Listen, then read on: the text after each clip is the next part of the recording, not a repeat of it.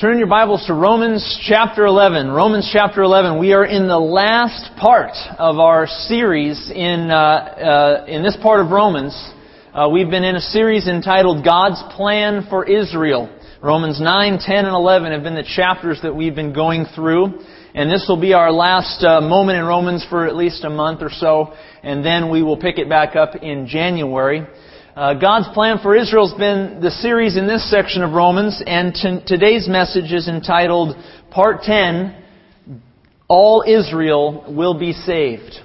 All Israel will be saved. And you might be wondering, well, what does that mean? Well, we're going to find out about that in just a few moments. But first, uh, I had a lot of great questions from last week's uh, message. And uh, you know that you know that you left a lot of questions unanswered when people have a lot of questions after the service. And it's a good thing, though. It's, it's good for me to uh, hear that feedback and to know some of the ways in which I can improve as I teach. And so I wanted to actually go back just for a moment and rehash three points from last week's message that I think are very important so that we're all on the same page. And so from last week, if you weren't here, that's all right. You can still uh, take some notes and you can go back and listen to last week's message if you'd like.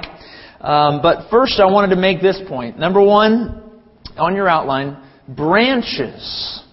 The term branches in Romans 11, 16 to 24 uh, do not represent individual believers, but the privileged people group, Jews or Gentiles, through which God proclaims the message of salvation.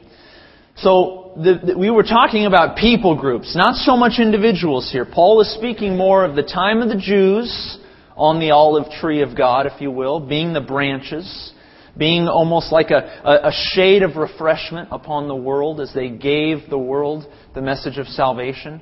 And now we see we're in the time of the Gentiles. And the Gentiles are implied there in Romans 11 are the, are the branches through which the refreshment of God's salvation comes to the world. So we're talking about people groups there in Romans 11, not so much individuals.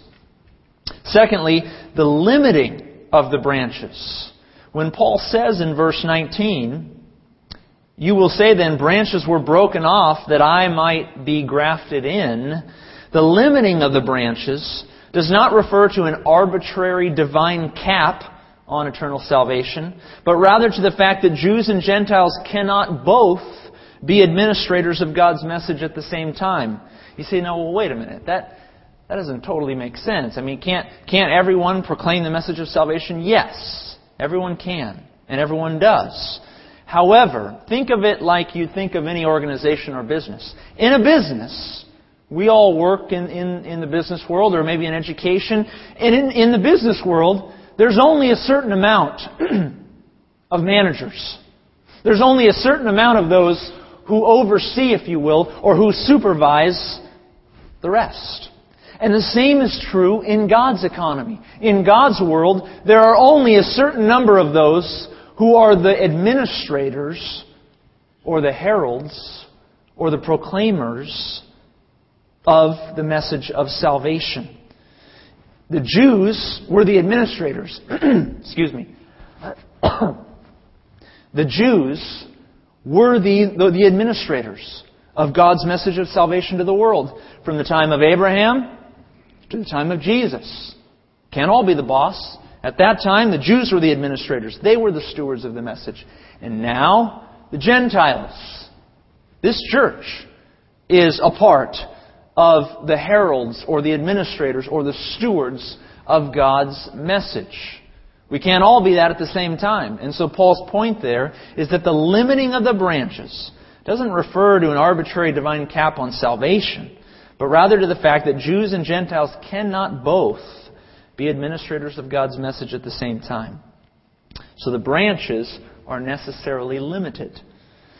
But that brings us to point three here. The potential of being cut off as a branch is temporary and pertains to losing the privileged status as God's administrators, not to losing salvation. The Jews have been, uh, and I'll, I'll, I'll continue by saying this, the Jews have been cut off for a time.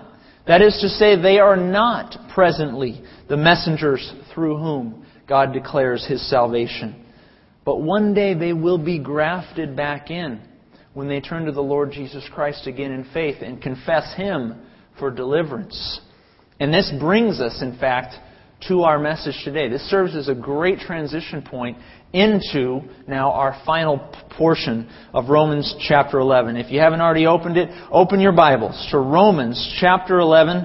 We're going to begin in verse 25. And I'd ask you to stand as we read God's Word and uh, consider it together. Let's stand together. Romans 11, beginning in verse 5 to the end of the chapter. Paul writes this For I do not desire, brethren, that you should be ignorant of this mystery, lest you should be wise in your own opinion, that blindness in part has happened to Israel until the fullness of the Gentiles has come in. And so, all Israel will be saved. As it is written, the deliverer, he will come out of Zion, and he will turn away ungodliness from Jacob. For this is my covenant with them when I take away their sins. Concerning the gospel, they, the Jews, they are enemies for your sake. But concerning the election, they are beloved for the sake of the fathers. For the gifts and the calling of God are irrevocable. For as you were once disobedient to God, yet now have obtained mercy through their disobedience, even so these also have now been disobedient, but through the mercy shown you, they also may obtain mercy. For God has committed them all to disobedience, that he might have mercy on all. Oh, the depths of the riches, both of the wisdom and the knowledge of God. How unsearchable are his judgments and his ways past finding out. For who has known the mind of the Lord? Who has become his counselor? Or who is first given to him, and it shall be repaid to him? For of him, and through him, and to him are all things, to whom be glory forever. Amen. You may be seated.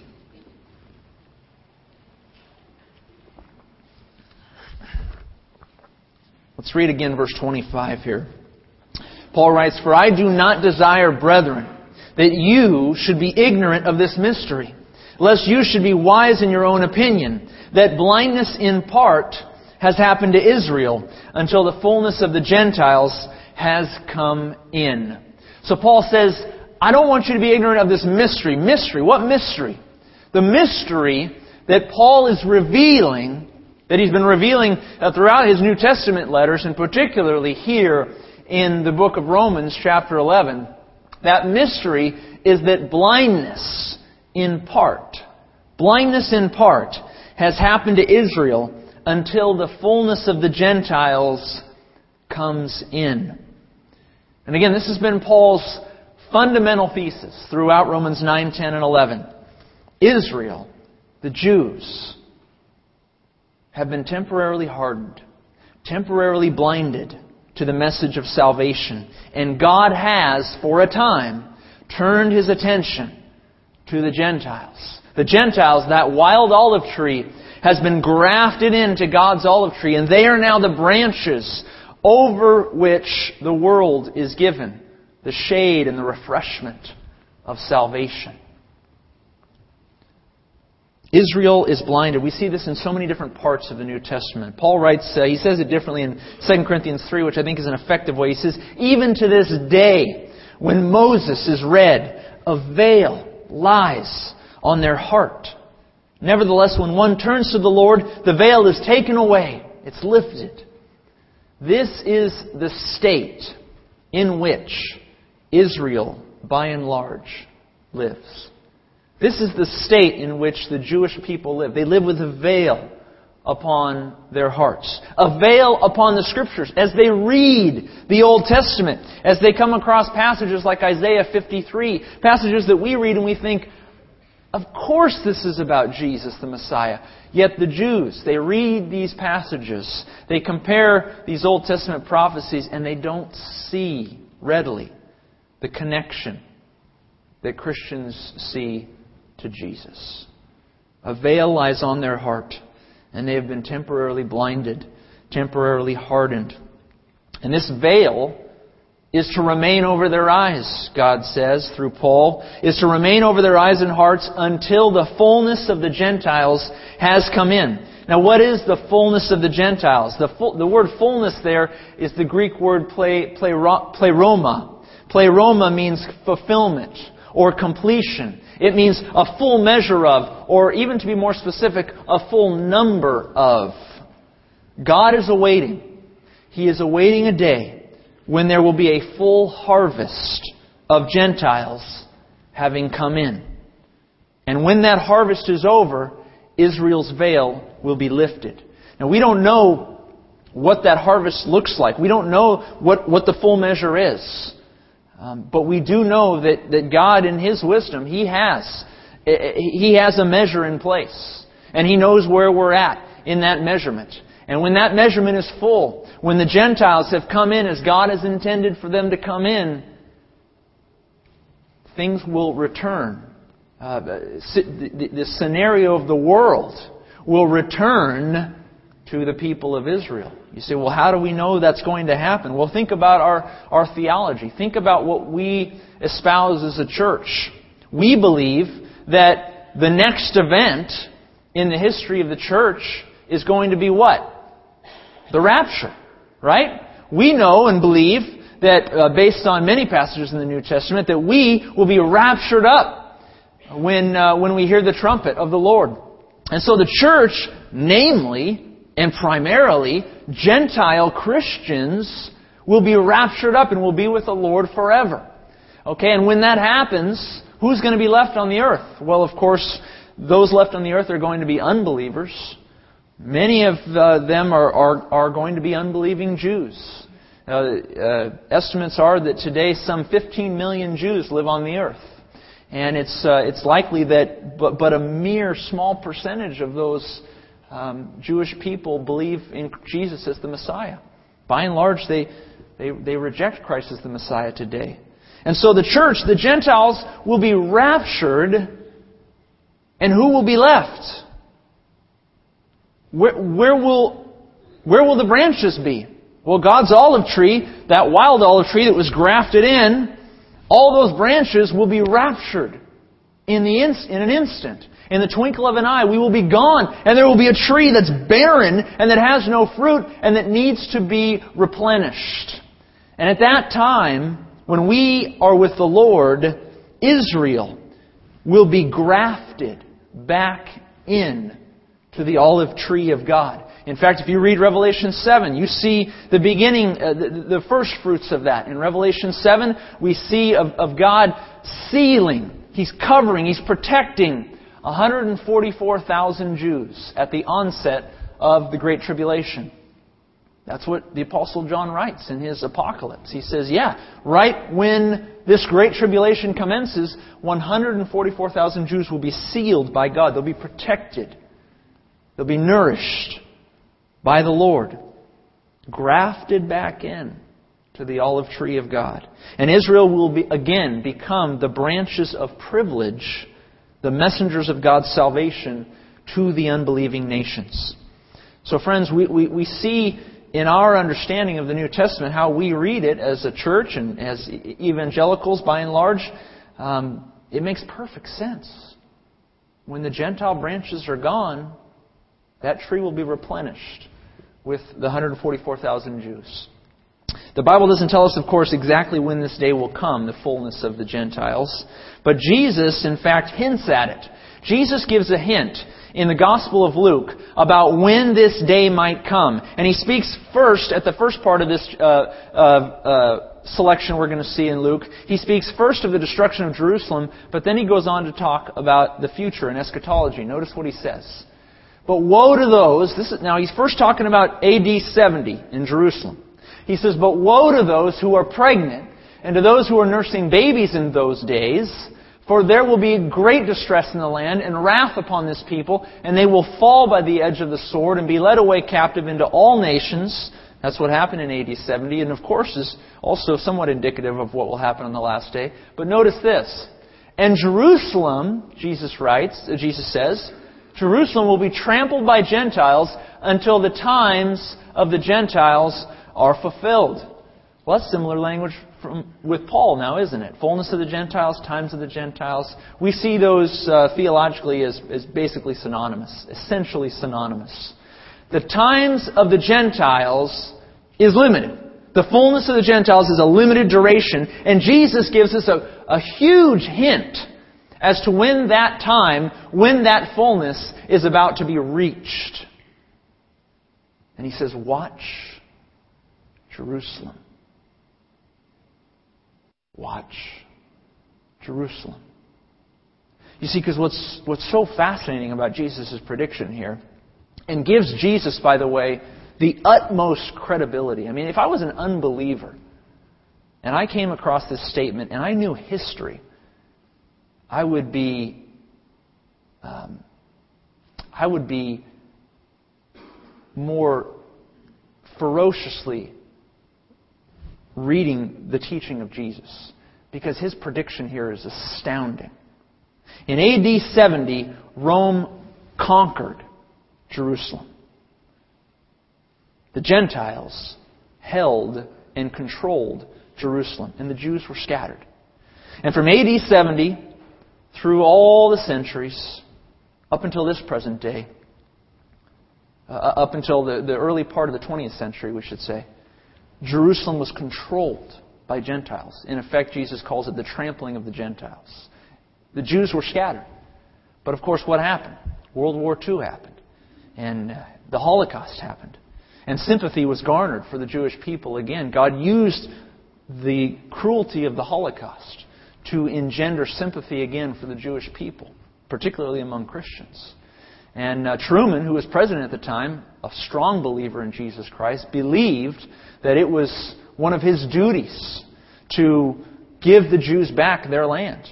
So in 1948, things were arranged and the Jews were put back in Israel. But they didn't control Jerusalem just yet. That wasn't until the Six Day War. In 1967, June 5 to June 10, there was a Six Day War between Israel and Egypt and Syria and Jordan.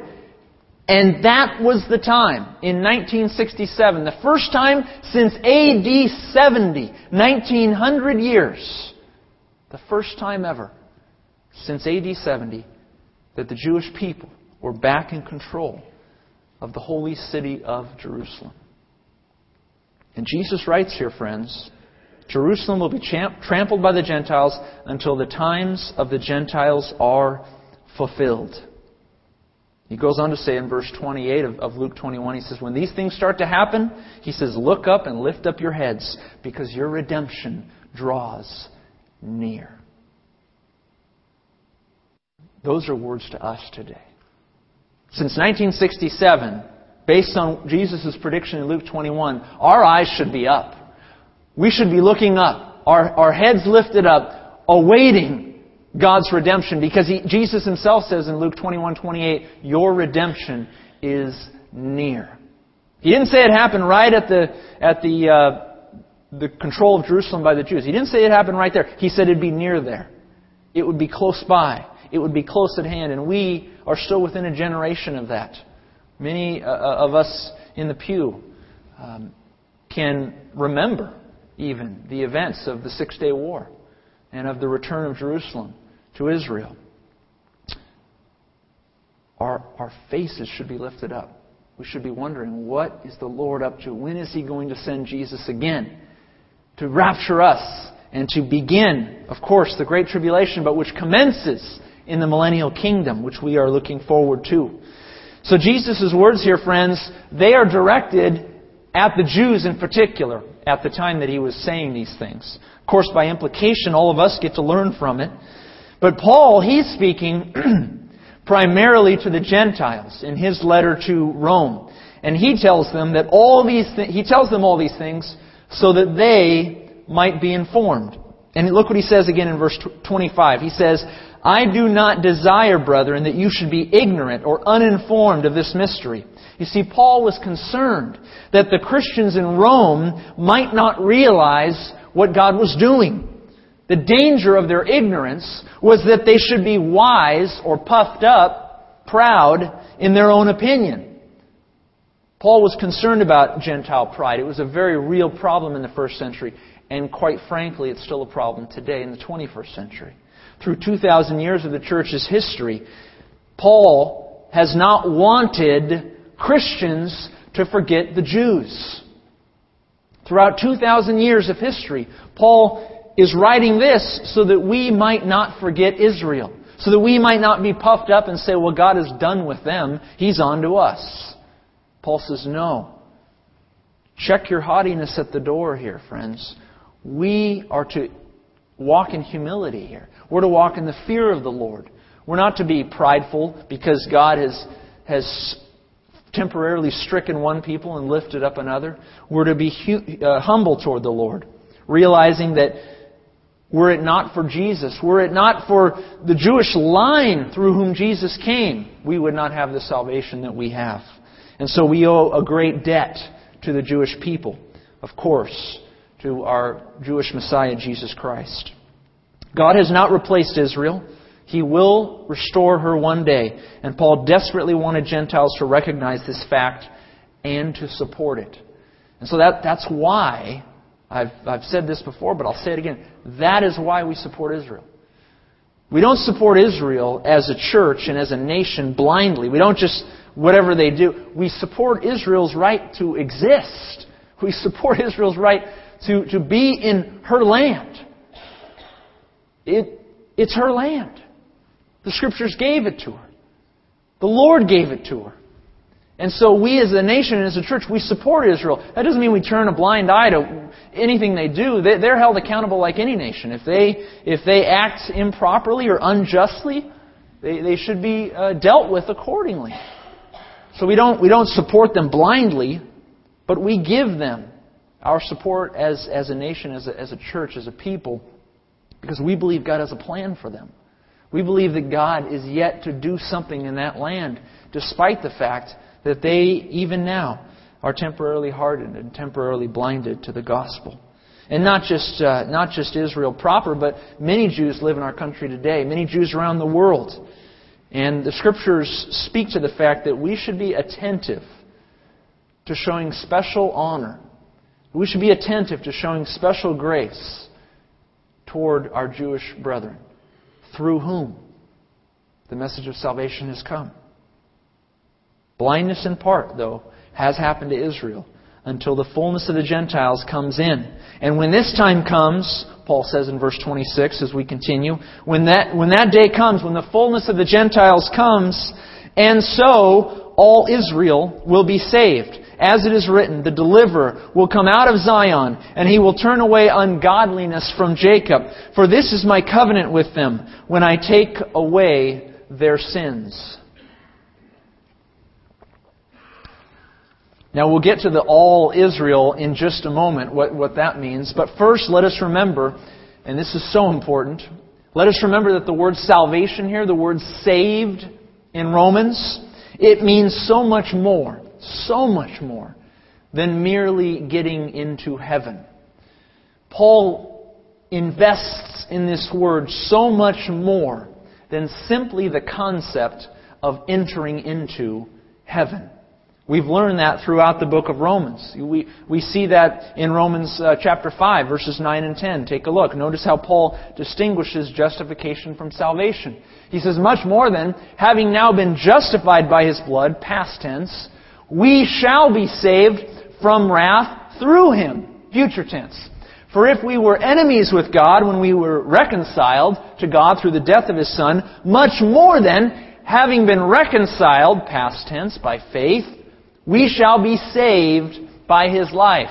Future tense, looking to something ahead. A salvation that is yet future. What salvation is this? I've contended now for 11 chapters in the book of Romans that this salvation includes justification, but goes so much further than that. It incorporates issues of deliverance from God's wrath, preservation and protection in the midst of difficulty. And as we will uh, soon see here in the, in the book of Romans 11, difficulty and, and, and pressure and protection from Israel's enemies. And so salvation in the book of Romans entails deliverance from God's wrath. Wrath that comes in a variety of different ways. And the Bible speaks, and particularly the Romans speaks of the fact that, hey, justification and salvation, in the book of Romans at least, are distinct. They're not interchangeable. They're not one and the same. Romans 11:26 also reveals this truth. It's subtle, you got to look for it, but take a look again at Romans 11:26. Notice what it says. Paul writes, "And so all Israel will be saved, as it is written, the deliverer will come out of Zion, and he will turn away ungodliness from Jacob." Well, what, is, what does that hearken our minds to? Do you recall back in Romans 1:18, do you remember what the wrath of God came for? Notice this. For the wrath of God is revealed from heaven against all ungodliness. Same word, same Greek word there.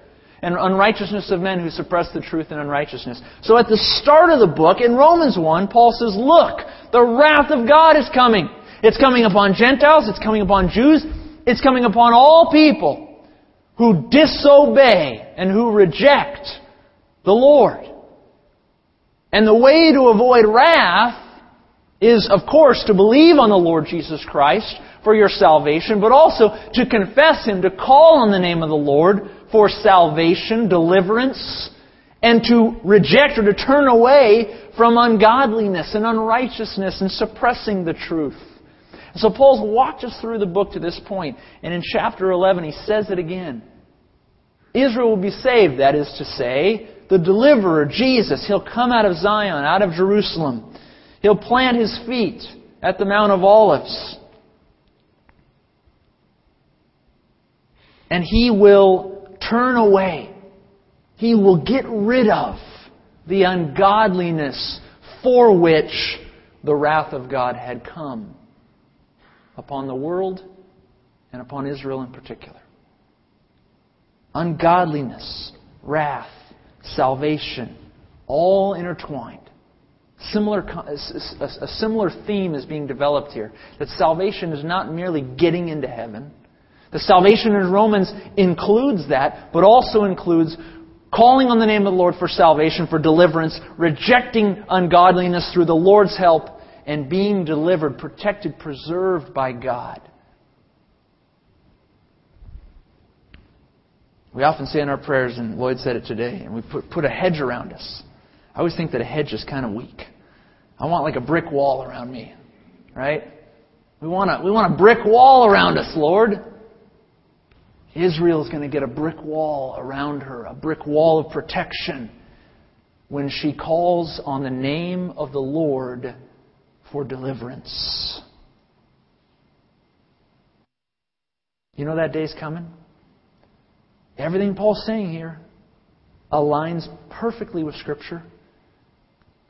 Notice Zechariah chapter 12, verses 9 and 10. And it shall be in that day that I, the Lord, will seek to destroy all the nations that come against Jerusalem. This is the end of the tribulation here, friends. And I will pour out, notice what happens, I will pour out on the house of David, the Jews, and on the inhabitants of Jerusalem, the spirit of grace and of what? Of supplication a spirit of confession, a spirit of calling. And they will look on me whom they pierced. Yes, they will mourn for him as one mourns for his only son, and grieve for him as one grieves for a firstborn. It's all coming together. It's, it, the scriptures are cohesive, friends. When you read something that doesn't make sense, compare it with the rest of Scripture it will begin to add up. It's so interesting that Zechariah uses the term supplication here. It's exactly the kind of terminology Paul's been using throughout Romans. Remember Romans 10:10? Uh, For with the heart one believes unto righteousness, justification, and with the mouth confession is made unto salvation deliverance. They will call on the name of the Lord, and He will meet them. And He, having taken away their sins, Not only when they believed on Him, but now that they've confessed Him, having turned away their ungodliness, the Lord will be a brick wall of protection around His chosen people, Israel. This day is coming. And Paul's point is clear. He says Israel will be saved and delivered from wrath, but how much of Israel will be saved? Paul says in verse 26, he says, all of Israel will be saved. All of them. Every single one of them. You say, now wait a minute. I remember Romans 9. And at the end of Romans 9, Paul said something a little bit differently. Notice what he said at the end of Romans 9. He writes, Isaiah also cries out concerning the children, uh, uh, concerning Israel. Though the number of the children of Israel be as the sand of the sea, the remnant will be saved. For he, the Lord, will finish the work of tribulation and cut it short in righteousness, because the Lord will make a short work upon the earth. So which is it, Paul? Is it Romans 9 and the remnant will be saved? Or is it Romans 11 and all of Israel will be saved? See, this is the, the aha moment of many detractors of the faith. They, I, I, someone sent me, recently I, I, received an email with 439 uh, Bible contradictions. 439 from, from a, a, friend who's not a believer. And um, he, uh, he just sent it to me just to say, you know, here, look at this. And among them was, I believe, uh, this contradiction. You know, Paul says only a remnant will be saved in Romans 9. And then he says all Israel will be saved in Romans 11. See? Contradiction. Bible's false. Blah, blah, blah, blah, blah. Um, I didn't go through all 439, by the way. That was a little cumbersome. I went through about 10 and realized that I could answer, answer them pretty well. Um, this one, though, stumps a lot of people and, and causes a lot of, uh, a lot of doubt and a lot of concern. I say that we're pretty foolish to suppose that Paul forgot what he said, right? I mean, in Romans 11, all Israel will be saved. It's like, oh wait, didn't I say the remnant will be saved? We are foolish to suppose that Paul forgot what he said in Romans 9, just two chapters earlier. I mean, he's writing the same letter. It's not like you, you, you could forget it a few paragraphs later what you just said. And so we, we can rule out the assumption that Paul just forgot what he said or that he's just somehow uh, kind of crazy. In fact, for Paul, these two statements, the remnant will be saved, all Israel will be saved, these two statements are actually perfectly reconcilable. For Paul was well aware of the teaching of the Old Testament prophets. No doubt we have seen that he was an avid reader of Isaiah, but also of Zechariah, both of whom spilt much ink prophesying of the final days.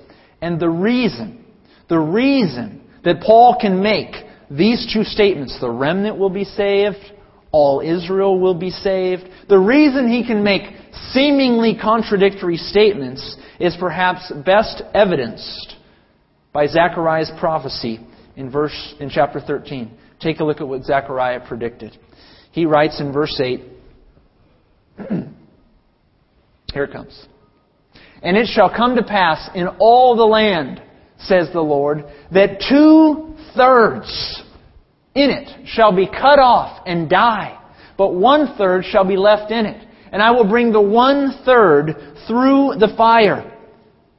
I will refine them as silver is refined and test them as gold is tested. And they will call on my name, supplication. And I will answer them. And I will say, This is my people. And each one will say, The Lord is my God. Now, this is a sobering aspect of Bible prophecy, uh, one that uh, is not to be um, mentioned lightly, and one that is only to be mentioned by citing the prophets themselves.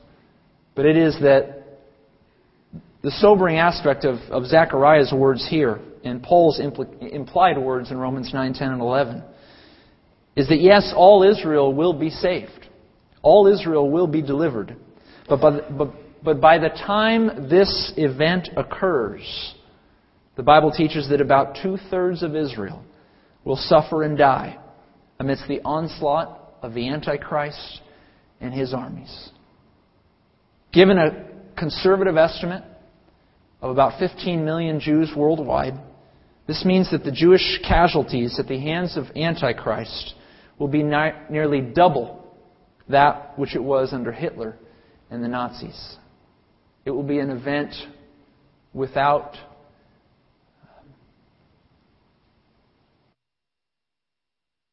it will be a unique and a terrible event, one without parallel. And many of you might be wondering, you know, how can you say that? How can you say that? How can you make that statement? This is church. You're not supposed to say things like that. Um, I don't make it. Uh, I don't make it with. Um, I don't make it with any sense of satisfaction. I make it because Zechariah makes it. I say it because the prophets say it. I say it because Paul implies it when he says the remnant will be saved. And when he goes on to say all of them will be saved.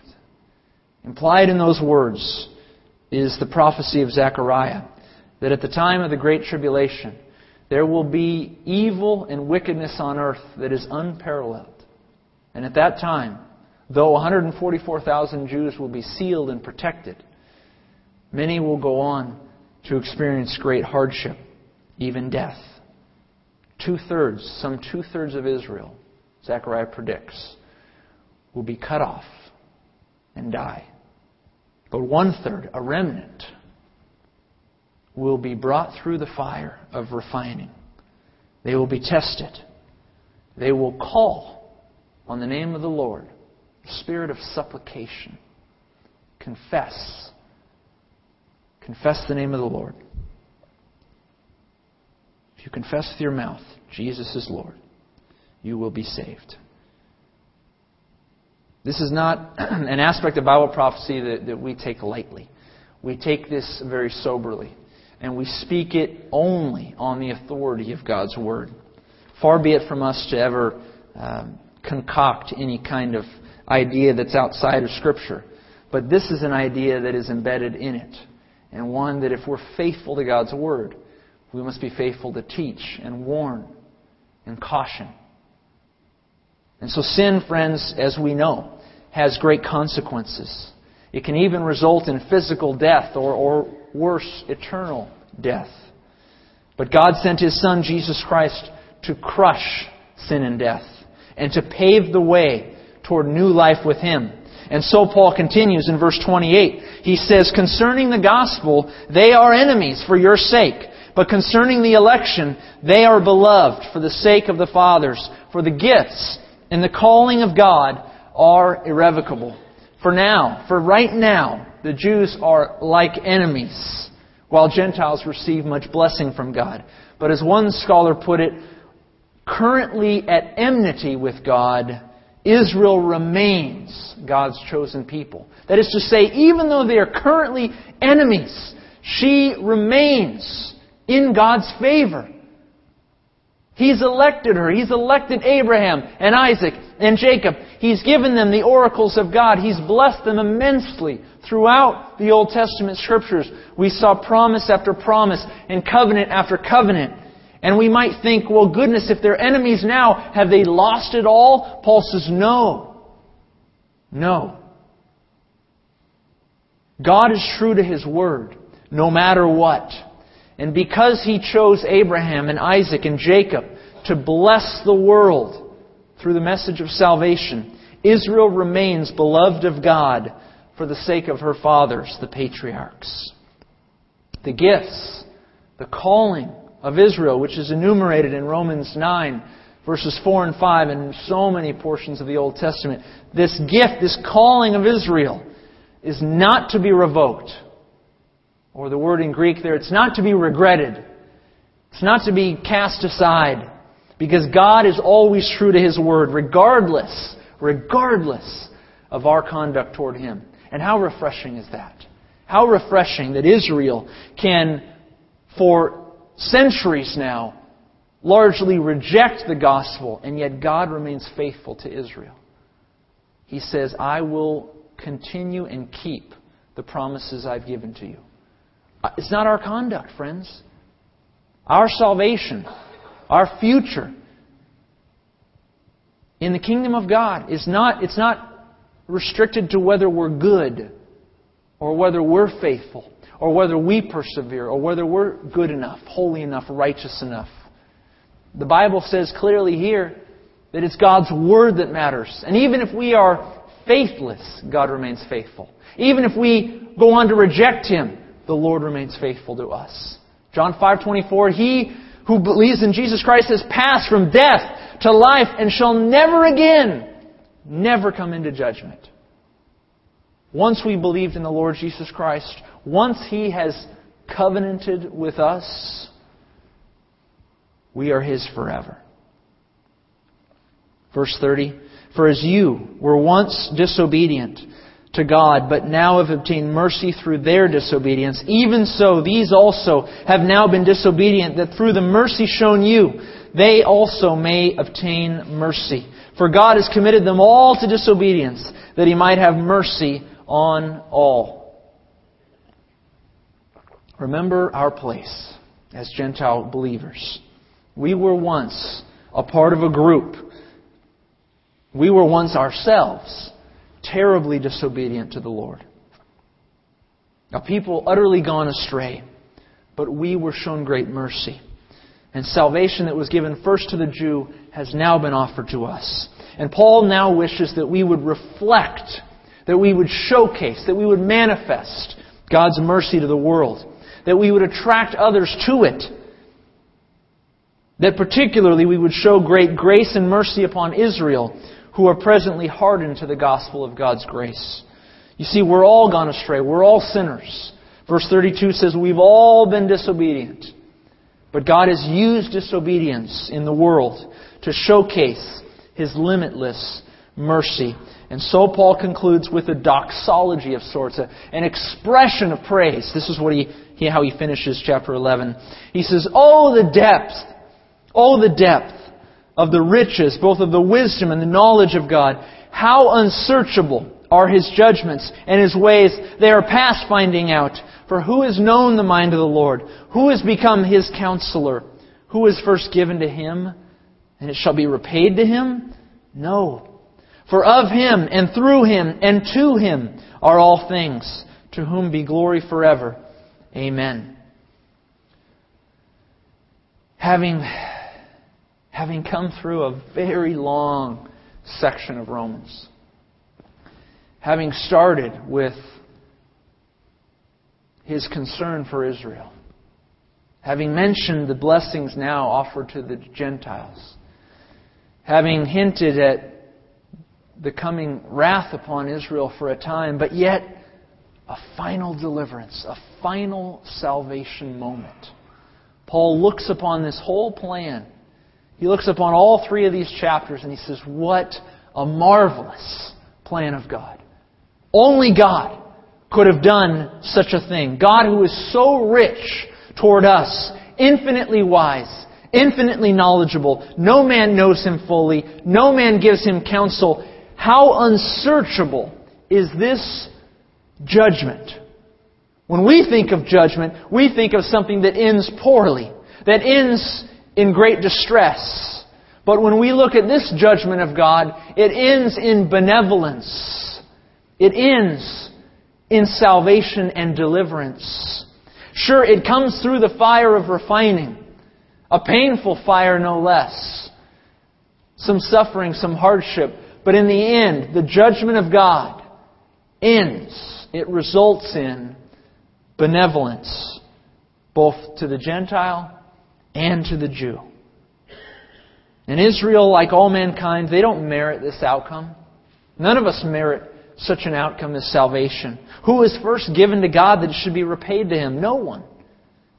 But Israel, like all mankind, who does not deserve salvation, has been given it freely. Who a people group who has been hardened and blinded, who deserve condemnation, has been given again a second lease on life. The Lord is true to His word, and when He says something, He means it and He completes it. For of Him and through Him and to Him are all things, to whom be glory forever. Amen. Tom Constable writes God is the source from which all things come, the means by which all things happen, and the goal toward which all things are moving. He is the originator, the sustainer, and the finisher of everything ultimately. He deserves all glory forever. You know, we've learned a great deal in, uh, in this particular portion of Romans, our, our series in Romans 9, 10, and 11, God's plan for Israel. We've, we've come a long way, and it's been, it's been a hard journey, these some 10 uh, lessons in these chapters. But finish where Paul finishes the notion that God, in His wisdom, has taken two people groups, the Jews and the Gentiles, both of whom fell away in disobedience. And He's taken them through a refining fire. And in the end, Paul says, salvation will come. Deliverance will still yet be available for all those who believe on the Lord Jesus Christ and who call on Him, who have that spirit of supplication given to them that they might call in the name of the Lord Jesus Christ and be saved. We, as a church, will one day be raptured, and we will, no doubt, be able to witness uh, the tragedy of the Great Tribulation. Uh, we will uh, witness uh, in the heavenly gates uh, those who have been martyred during that time, and we will honor them. But we will also be able to see on the last day when God's chosen people, having come through great hardship and trial, when all of Israel will look up, will realize that their redemption is near, will call on the name of the Lord for help, and the brick wall of protection in Jesus Christ will come and he will plant his feet on the Mount of Olives, and he will crush, finally and ultimately, the enemies of God and usher in the kingdom. That is where Paul ends. Of him and through him and to him are all things, to whom be glory forever. Amen. Let's pray. Heavenly Father, Lord, it's, uh, it's been some time now that, that we've walked through your word in this portion of Romans. And Father, it's, you, you know for all of us that we struggle at times with understanding, with understanding your wisdom, your plan, the events of this world and how they are to play out in the future. Lord, it's beyond our comprehension. But like Paul, Father, we cling to the end of the story. We cling to final deliverance, final salvation, which we know is promised to all who call on the name of your Son, Jesus Christ. And so, Father, help us in the midst of this world as we, as Gentile Christians, help us to be good heralds of the message, to be good administrators of your message for this time that we have. For we know that our time is short. We know that the fullness of the Gentiles is coming now that Jerusalem is under Israel's control. We know that our redemption is near. So, Lord, we ask that you would bring about your plan. That Maranatha, Lord, come, Lord Jesus, come. That you would come, that we would be with you, that you would refine your people, and that you would usher in salvation for all of Israel. We ask these days to come quickly, Lord. In Jesus' name we pray. Amen.